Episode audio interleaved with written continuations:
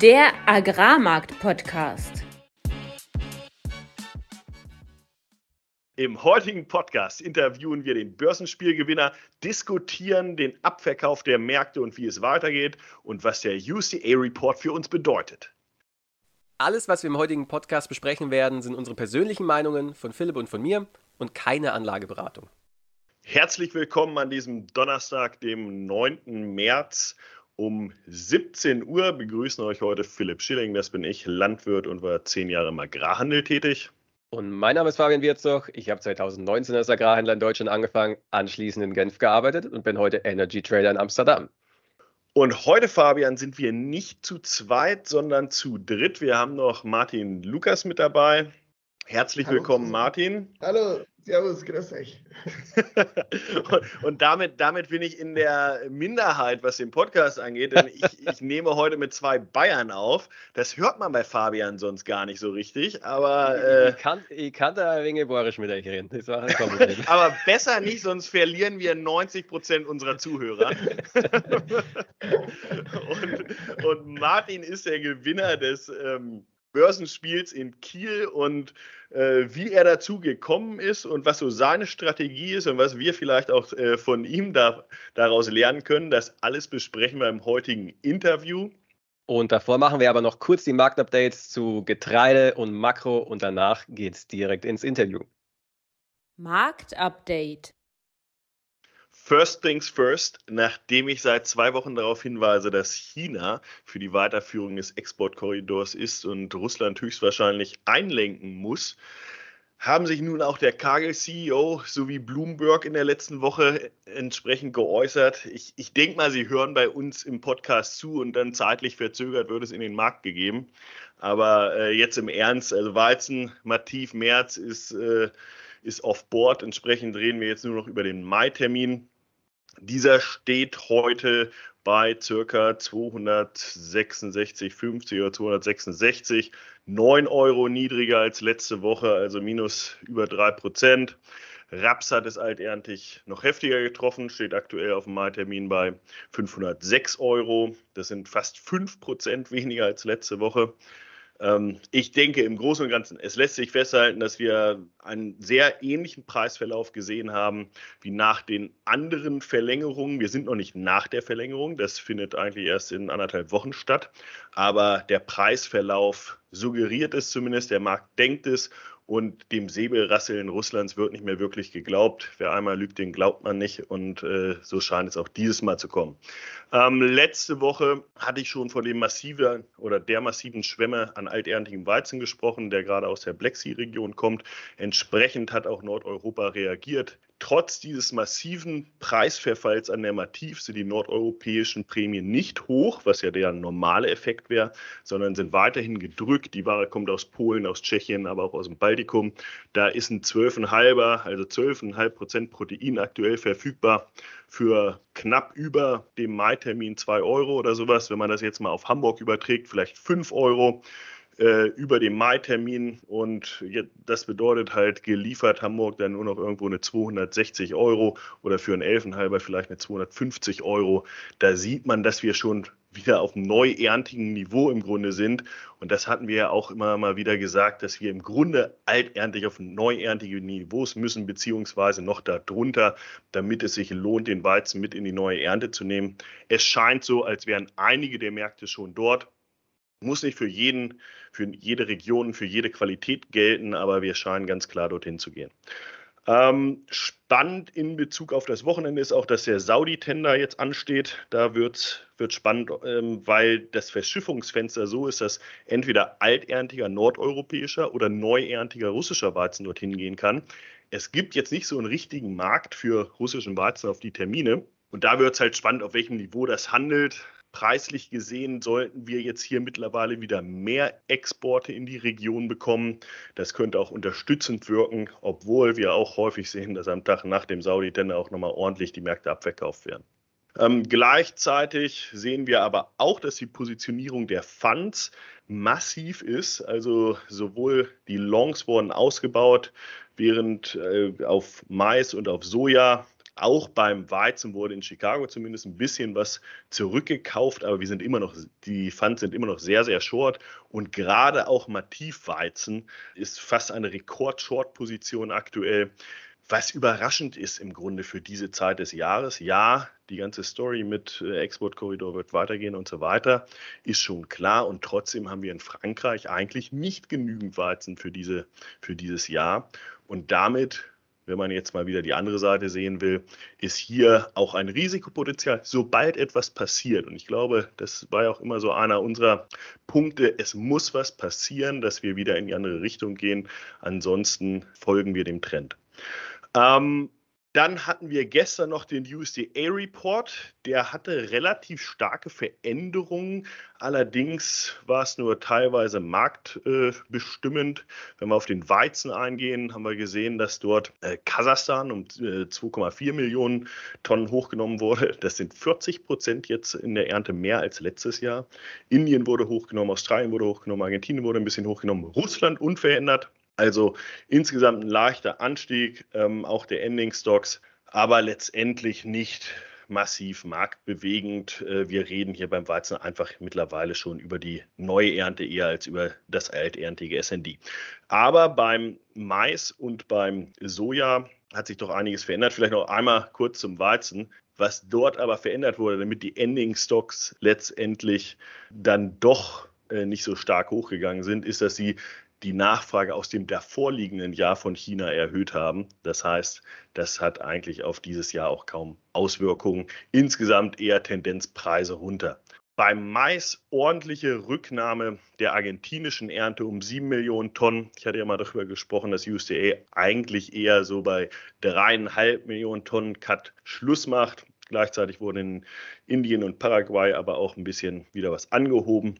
Endbestände leicht hoch um 1,2 Millionen Tonnen, weil die Nachfrage runtergenommen wurde, ähm, was ebenfalls eher bearish ist. Und dann beim Soja, ganz großer Cut, auch in Argentinien, minus 8 Millionen Tonnen sogar. Ähm, da wurde dann aber der Crush auch reduziert und China ein bisschen reduziert. Also wenn man was Bullisches mitnehmen will, dann sind das sicherlich die Sojazahlen. Und was wir uns hier aus dem USDA kommen, fragen müssen, okay, wie niedrig kann die argentinische Ernte wirklich werden? Ich hatte die Woche auch ein äh, Video bei Instagram, glaube ich, gesehen von, von einem uruguayischen Kollegen, ähm, der da seine Ernte gezeigt hat. Und es ist trocken in Südamerika, in Teilen Südamerikas. Und äh, das ist sicherlich nochmal ein Faktor für den Markt, gerade was den Soja- und den Ölsaatenkomplex angeht. Das bilden aber auch die Pfandpositionen wieder und somit fundamental unterschiedliche Tendenzen aktuell, aber der Trend war ganz, ganz klar. Und damit jetzt erstmal zu dir, Fabian. Und im Ausblick müssen wir unbedingt dann nochmal drüber sprechen, wie es jetzt eigentlich weitergehen kann. Ja, aber erstmal Makro also ich fange mal mit China an. In China wurde einfach die gleiche Sau wieder durchs Dorf getrieben und wieder und wieder und wieder. Und der Ölpreis hat auch wieder und wieder und wieder genau das Gleiche gemacht. Ich hatte, wann war das? Das war vor einem Monat?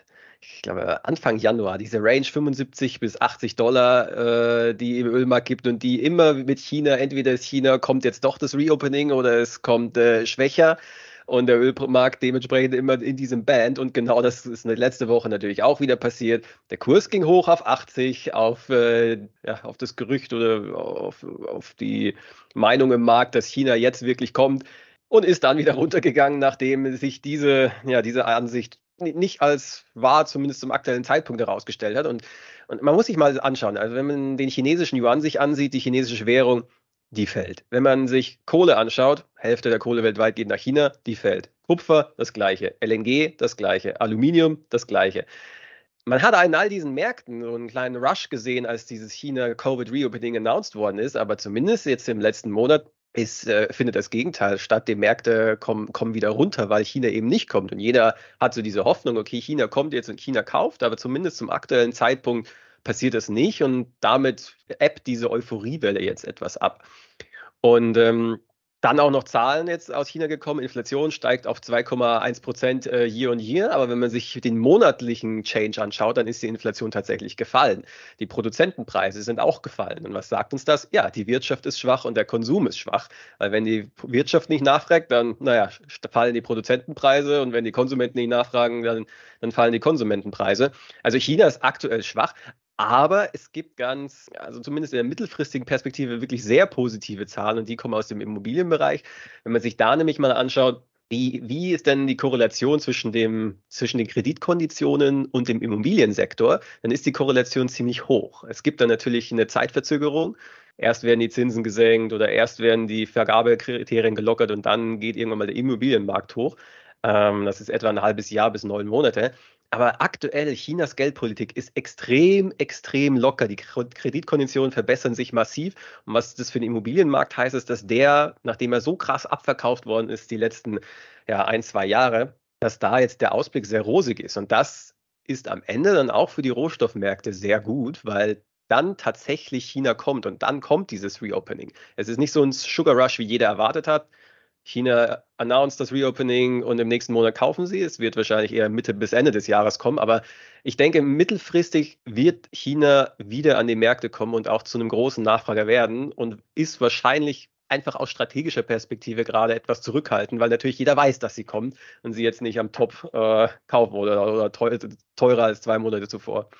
Ähm, dann USA, EU. Also, wir haben erstmal die Woche gestartet mit der Hoffnung, dass die Fed endlich umschwenkt. Da war eine Verteidigung von Fed-Chef Powell vor dem, vor dem amerikanischen Senat. Und die Hoffnung war, dass Fed-Chef Powell wieder wiederholt, oh, wir sehen disinflationäre Tendenzen.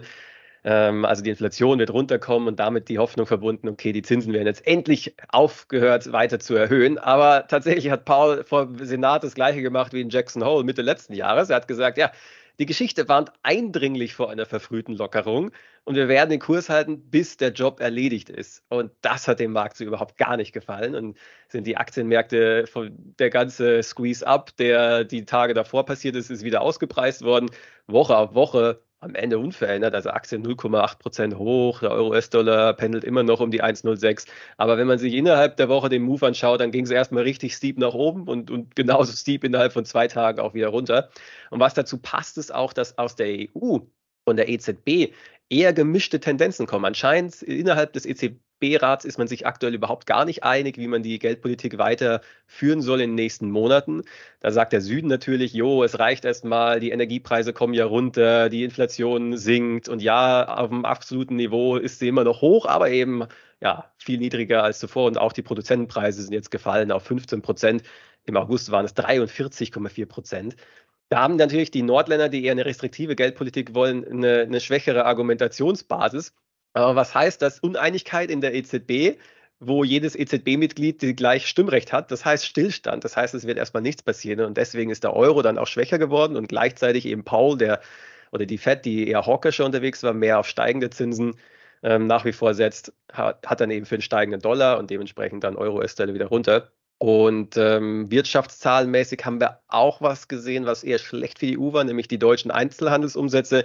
Die waren wieder schwach und Begründung hauptsächlich eigentlich, dass die Unsicherheit aktuell in der Bevölkerung auf die Stimmung drückt und sich die Konsumenten mit Käufen aktuell eher zurückhalten.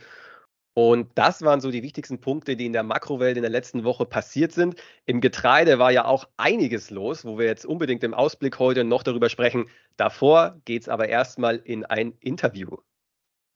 Deep Dive. Und damit herzlich willkommen, Martin. Äh, herzlich willkommen bei uns im Podcast und stell dich doch einfach mal kurz vor, damit die Zuhörer wissen, wer du bist und was du machst.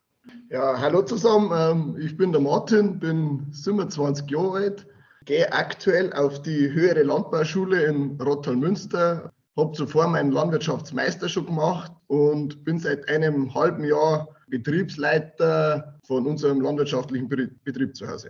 Was für einen Betrieb habt ihr? Wir haben einen Nebenerwerbsackerbaubetrieb.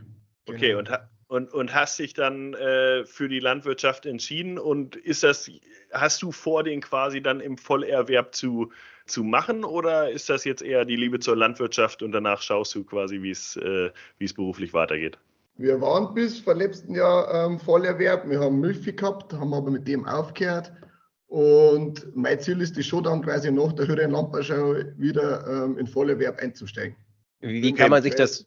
So in der Findungsphase, ähm, genau was, also wir reden da verschiedene Businesspläne und so weiter ähm, an der Schule durch und schauen wir halt, was für meinen Betrieb quasi das Optimale, was zu mir und zu meinem Standard da so passen hat.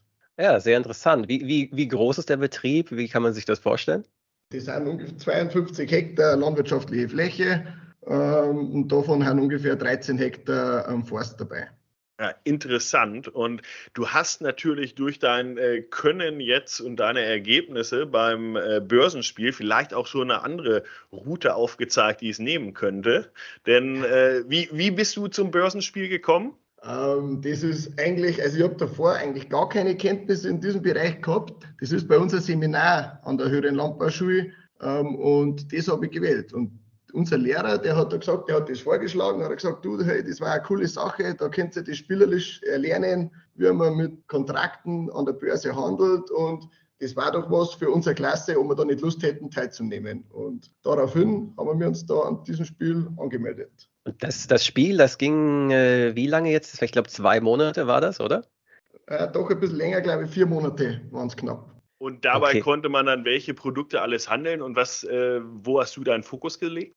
Handeln kommt man die klassischen Agrarprodukte wie Weizen, Mais, Ölsaaten und äh, Butter. Also das sind jetzt so die, wo ich mit beschäftigt habe. Und ähm, am Anfang war mein Schwerpunkt auf das Risiko weit streuen, äh, mehrere Produkte mal ausprobieren, mehrere Kontrakte kaufen. Habe aber dann relativ schnell gespannt, ähm, dass das nicht sehr gewinnbringend ist, diese Strategie. Und habe mich dann später im weiteren Verlauf dieses Spiels ähm, auf ein Produkt konzentriert. Und das war in meinem Fall ab Januar der Butter. Ja, das, äh, das, das kenne ich selber auch. Ich habe auch mal beim Börsenspiel mitgemacht von der UBS und äh, ja, man, man, gewinnt solche Börsenspiele nur, wenn man mit einer, naja, das wird der Lehrer und die, die Veranstalter jetzt vielleicht nicht ganz so gerne hören, aber man muss all in gehen. Alles auf eine Karte setzen. es ist all or nothing, go big or go home. Ähm, genau. Okay, da, äh, erzähl, äh, ich, ich, bin ganz gespannt. Ich habe den Buttermarkt nämlich jetzt nicht so verfolgt. Was ist denn da die letzten Monate so genau passiert und was war dann deine Position, die du hattest? Ähm, es war, die Butterpreise waren im Dezember sehr hoch. Also, und wir haben da im Semester so einen Spezialisten gehabt, der sich ein bisschen mit dem globalen äh, Weltmilchmarkt beschäftigt. Und der hat den Tipp schon gegeben, hat gesagt, der Preis ist sehr hoch. Er erwartet jetzt dass, eine, dass diese Menge irgendwann kommen wird, weil der Preis so hoch ist. Und er glaubt, dass Januar, Februar die Milchmenge so viel wird, dass der Butterpreis runtergeht. Und dann haben wir gedacht, so, jetzt verkaufe ich meine ganzen Kontrakte, da waren einige im Minus und habe da schon einige Verluste gemacht und war eben dann, dass ich da auf diese eine Karte, ich habe mein ganzes Geld, meine ganzen 200.000 Euro Spielgeld, was man da hat, auf fallende Butterpreise gesetzt ähm, und habe dann wirklich dieses Glück gehabt, dass der wirklich seit Anfang Januar bis Mitte Februar stetig gefallen ist. Es war vermutlich auch eine Kombination aus fallender Gaspreise, fallender Energiepreise und Milchproduktion, Butterproduktion ist ja sehr energieintensiv und, und äh, das hat wahrscheinlich auf den Butterpreis gerückt. was weißt du noch, was der Experte genau gesagt hat, warum er im Januar, Februar erwartet, dass da eine große Menge kommt? Der Experte war einfach der Meinung, dass er gesagt hat, einfach, dass diese Menge, dass diese Menge an Milch ähm, kommt, ist aber dann später gekommen, als er gedacht hätte. Also das hat sich relativ lang hinausgezögert. Und der hat da gemeint, das ist vielleicht der Grund, ähm, warum der Butterpreis fallen könnte. Ja, und dann, dann hast du quasi deinen Short bis zum Ende gehalten oder wie muss man sich das vorstellen? Oder hast du irgendwann eingecashed? Ähm, ich habe eingecashed Mitte Februar. Also da war dann für mich so der Punkt dann, da war der, der Tiefpunkt von diesen Preisen erreicht, von diesen Kontrakten. Und dann hat es schon leicht angefangen zum Steigen und da habe ich dann die Reißleine gezogen und bin und, ausgestiegen. Und konntest du da schon sehen, quasi, wo du stehst im Verhältnis zu den anderen oder war das im Blindflug? Nein, da konnte ich schon sehen. Also den Spielstand, den hat man immer verfolgen können. Und da habe ich schon gespannt, dass ich schon auf Platz 1 war, mit Abstand zum Platz 2 von 50.000 Euro. Und dann habe ich mir gedacht, so in zwei Monaten, das muss ich erstmal wieder aufholen. Ähm, da tue ich jetzt nicht mehr weiter auf diesem Sektor. Jetzt beobachten wir erstmal, was die gegnerischen Spieler machen. Und tue dann ähm, gegebenenfalls zum Schluss nochmal mit Kontrakten handeln. Okay, und hast im Endeffekt dann aber nichts mehr gemacht, quasi. Hast eingecashed und äh, bist dann auf dem Gewinn sitzen geblieben. Genau, also ich habe dann wirklich die letzten zwei Wochen, bis die Spielrunde Ende Februar äh, zu Ende war, habe ich keine Kontrakte dann mehr gehandelt. Also es ist, war zwar, zwar schon, also auf dem zweiten Platz ist einmal der sehr nahe an mich herangerückt, aber er hat es dann leider nicht mehr geschafft für ihn, Gott sei Dank für mich. ja, ich, ich, ich meine, zum, zum einen hast du da ja auch äh, genau mit diesem Short und jetzt unabhängig äh, vom Markt ähm, war das ja in allen Märkten fast richtig, sage ich mal, im Dezember Short zu gehen und dann äh, ja. den Januar und Februar auszuhalten. Und gut, im Februar sind wir jetzt nochmal im, im Getreide hochgelaufen, aber in, in anderen Märkten ja insgesamt schon sehr viel Druck gesehen.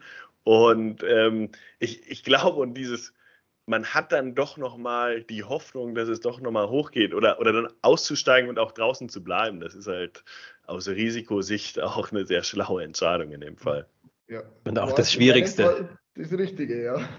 Ja, ja, genau. Aber, aber als ja. Händler kann ich auch sagen, wie, ja. wie Fabian gerade meinte, auch das Schwierigste. Auf einer, ich sag mal, das eine ist eine Position auszusitzen, äh, das andere ist aber gar keine Position mehr zu haben und äh, dann, dann die anderen näher kommen sehen. Ne? Dann ja. äh, spürt man ja manchmal auch den Nervenkitzel, doch nochmal was zu machen.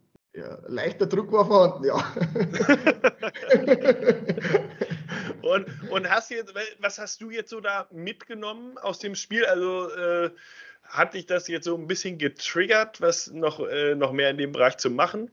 Im Bereich Preisabsicherung ja, aber jetzt rein als Spekulant ähm, ist das nichts für mich. Also da haben die Schlagzeilen, wie man bei irgendwo liest, da haben die ganzen Geschäfte meistens schon gelaufen. Also diese Informationsquelle, die bis zu mir als Landwirt oder der, wo halt das nebenbei macht, bekommt, ist einfach zu spät, ähm, damit ich da wirklich vorhersehen kann, wo die Preise hingehen. Das ist wirklich so ein Learning und auch einfach, wie schnell das Geld auch weggezeigt kann. Also das ist auch schon ein Thema bei diesem Ganzen ähm, wo man sich wirklich, wenn man das ähm, für seinen Betrieb oder mit, seinem, mit dem echten Geld macht, äh, schon äh, aufpassen muss oder im Auge behalten muss. Also, ja. ja, ich glaube, das ist auch ein extrem wichtiges Learning sozusagen, weil die Future-Märkte sind noch mal schneller als die Cash-Märkte.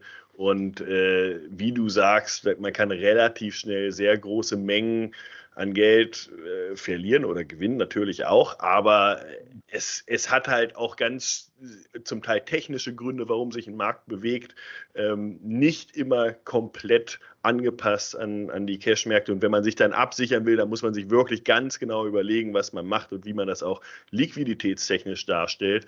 Und äh, zum anderen als reines Spekulationsobjekt extrem risikoreich einfach. Risk und Money Management, also dass du dein Risiko in der Kontrolle hast, dass du, dass deine Positionen die richtige Größe haben, dass du rechtzeitig aussteigst, wenn es gegen dich läuft, nicht hoffen. Das ist das A und O und auch Informationsflut, was du angesprochen hast. Genau dafür haben wir auch diesen Podcast ins Leben gerufen, damit eben jeder Zuhörer live Zugang hat zu den neuesten Informationen, aber nicht nur zu den Informationen selbst, sondern auch ja, zu, zu einer Interpretation, zu einer Meinung, weil in der Flut an Informationen eben dann, da fehlt irgendwann mal dann die Richtung und was das jetzt eigentlich alles zu bedeuten hat. Und weil du ja jetzt äh, in dem Börsenspiel so short gegangen bist, stellt sich natürlich die Frage, Martin, was hast du aktuell mit deinem Getreide gemacht und wie siehst du den aktuellen Markt? Da muss man jetzt auch so ehrlich sein. Äh ich habe ähm, bei der Ernte letztes Jahr meinen Weizen, also circa 100 Tonnen, auf steigende Preise gesetzt und habe den ganzen Weizen aktuell noch eingelagert, bis auf geringe Teilmengen. Und ist, ähm, ich hoffe jetzt quasi durch das äh, Ukraine-Abkommen wo es jetzt dann der, das Handelsabkommen auflöst, dass vielleicht ein kurzes Hoch noch kommt, wo sie aber sehr, sehr ähm, gering einzuschätzen ist, dass da wirklich so ein hoher Preisanstieg noch mit zu erwarten ist. Und ich werde das dann auch wirklich dann in nächster Zeit, werde ich mal kalte Füße kriegen und auch mein Weizen dann verkaufen. Ja, ich, ich glaube, es ist keine wirkliche Beruhigung, aber vor dieser Herausforderung stehen natürlich sehr viele Landwirte aktuell, die, die nach der Ernte sich auch gedacht haben, okay, diesmal mache ich nicht den Fehler des letzten Jahres, sondern, sondern ich halte daran fest. Wir hatten ja dann auch im September so ein, so ein oder August, September dann auch mal ein preisliches Loch gesehen und äh, dann, dann war so die Meinung, okay, dann, dann wird es wohl jetzt wieder hochgehen. Ähm, von daher, ich glaube, du bist ja im gleichen Boot wie viele andere auch. Gut, wir, wir ja. haben die letzten Wochen, wir haben die letzten Wochen häufig schon diskutiert, warum es auch in die andere Richtung gehen könnte. Und äh, wir hatten ja jetzt auch tatsächlich zum Exportkorridor so, so einen Zwischenhoch gesehen, aber ähm, Genau, sind, sind in den letzten Tagen jetzt speziell auch nochmal ordentlich gefallen. Deshalb von hier aus und ich glaube, dass das leitet sehr gut über in unseren Ausblick, ähm, werden wir auch nochmal diskutieren, was wir in die Richtung sehen. Ausblick. Ja, wir haben ja in den letzten Wochen einen sehr katastrophalen Ritt gesehen von 300 Euro an der Mativ runter auf heute 264 Euro. Extrem starker Abverkauf und selbst die ja, die Hoffnung, dass der Exportkorridor und das Säbelrasseln um den Exportkorridor, dass da nochmal ein positiver Impuls für den Weizenpreis kommt, ist jetzt nicht gestehen. Und die Frage stellt sich natürlich, wie, wie wird es jetzt weitergehen? Genau, wenn, wenn wir uns den UCA nochmal angeguckt, den Report nochmal rückblickend anschauen, dann sind ja eigentlich zwei Fragen offen geblieben. Das, das eine ist, ist Argentinien jetzt voll eingepreist oder kann da noch was kommen? Das würde dann aber eher Mais und Soja betreffen, nicht so sehr den Weizenmarkt. Soja ist wichtig am Ende auch für Raps, weil der Rapsmarkt, und das haben wir ja ausführlich die letzten Wochen diskutiert, ansonsten tatsächlich ähm, nicht so richtig den Boden findet, äh, was einfach die physische Verfügbarkeit auch hier in Europa angeht. Und gleichzeitig beim Getreide und Weizen, da spielen wir natürlich weiterhin mit dieser risikoreichen Situation in der Ukraine. Wir haben, glaube ich, jetzt den Abverkauf gesehen, weil der Markt denkt, dieser Exportkorridor wird einfach so weitergeführt. Ich hatte vorhin auch so ein bisschen die Argumente dafür gesagt, nämlich weil China es auch will und äh, deshalb Russland wahrscheinlich gar nicht äh, sich wirklich dagegen stemmen kann, ihn weiter zu, nicht weiterzuführen, wird das dann vielleicht auch so kommen. Aber wir haben natürlich ähm, eine Aussaatfläche in der Ukraine, die je nach Schätzung bis zu 50 Prozent kleiner sein könnte als im Vorjahr.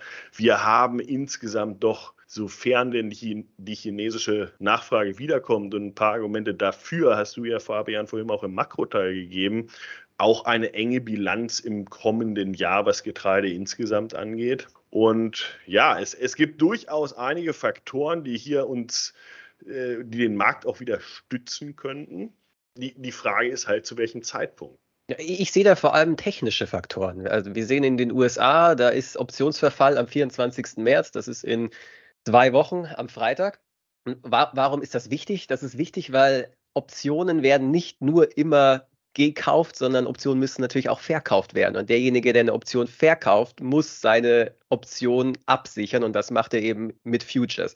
Ein relativ komplexer Prozess, aber zu was es führt, ist, dass Future-Märkte häufig, häufig zwischen großen Optionsleveln hin und her schwanken. Und aktuell sind wir an der US-amerikanischen Börse an genau so einem Strike-Preis, dem 650er Strike-Preis. Was heißt das für uns? In der Vergangenheit oder was man häufig sieht, ist, dass der Preis meistens nicht mehr unter dieses Preislevel runtergeht, weil dann die Optionshändler komplett abgesichert sind und deswegen kein weiterer Verkaufsdruck kommt und die Masse der Marktteilnehmer auch short ist. Und ich glaube, wir sind noch nicht ganz dort. Äh, Chicago ist aktuell bei 670. Aber was man sieht, ist, der Markt ist aktuell extrem überverkauft. Wir sind jetzt fünf Tage hintereinander, sechs Tage hintereinander ziemlich, ziemlich stark abverkauft. Wir sind am Optionsstrike ich, ich, ich will nicht ausschließen, dass es am Mativ nochmal 10 Euro runtergeht, aber so aus einer technischen Perspektive finde ich, ist der Markt reif für einen Rebound mal wieder 10, 20 Euro nach oben.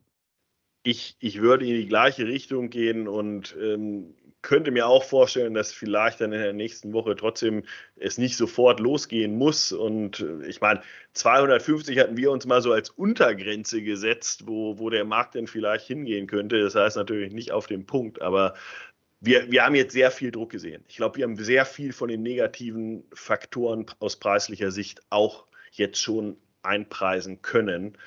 Ich könnte mir auch gut vorstellen, dass wir spätestens dann nächste Woche so erstmal die Lows erreicht haben, von denen wir dann weiterschauen müssen. Trotzdem brauchen wir einen Trigger irgendwie, der, der uns dann nach oben befördert. Aber äh, ich sag mal, es gibt ein paar Faktoren, die man da wieder nennen könnte. Deshalb Wer es jetzt noch nicht geschafft hat, und Martin, wir, wir hatten ja schon darüber gesprochen, dem kann man jetzt, glaube ich, nicht mehr guten Gewissens raten und jetzt, jetzt vorher unbedingt diese, diese Woche in den immer noch fallenden Markt äh, alles raus, sondern äh, dann würde ich auch sagen, eher in Teilmengen, dass man, dass man jetzt nicht im ich, ich will hier nicht den niedrigsten Stand ausrufen, weil so weit sind wir, glaube ich, noch nicht. Aber ähm, zumindest hier nicht komplett alles verliert, sondern äh, da sukzessive äh, durch die Vermarktung geht.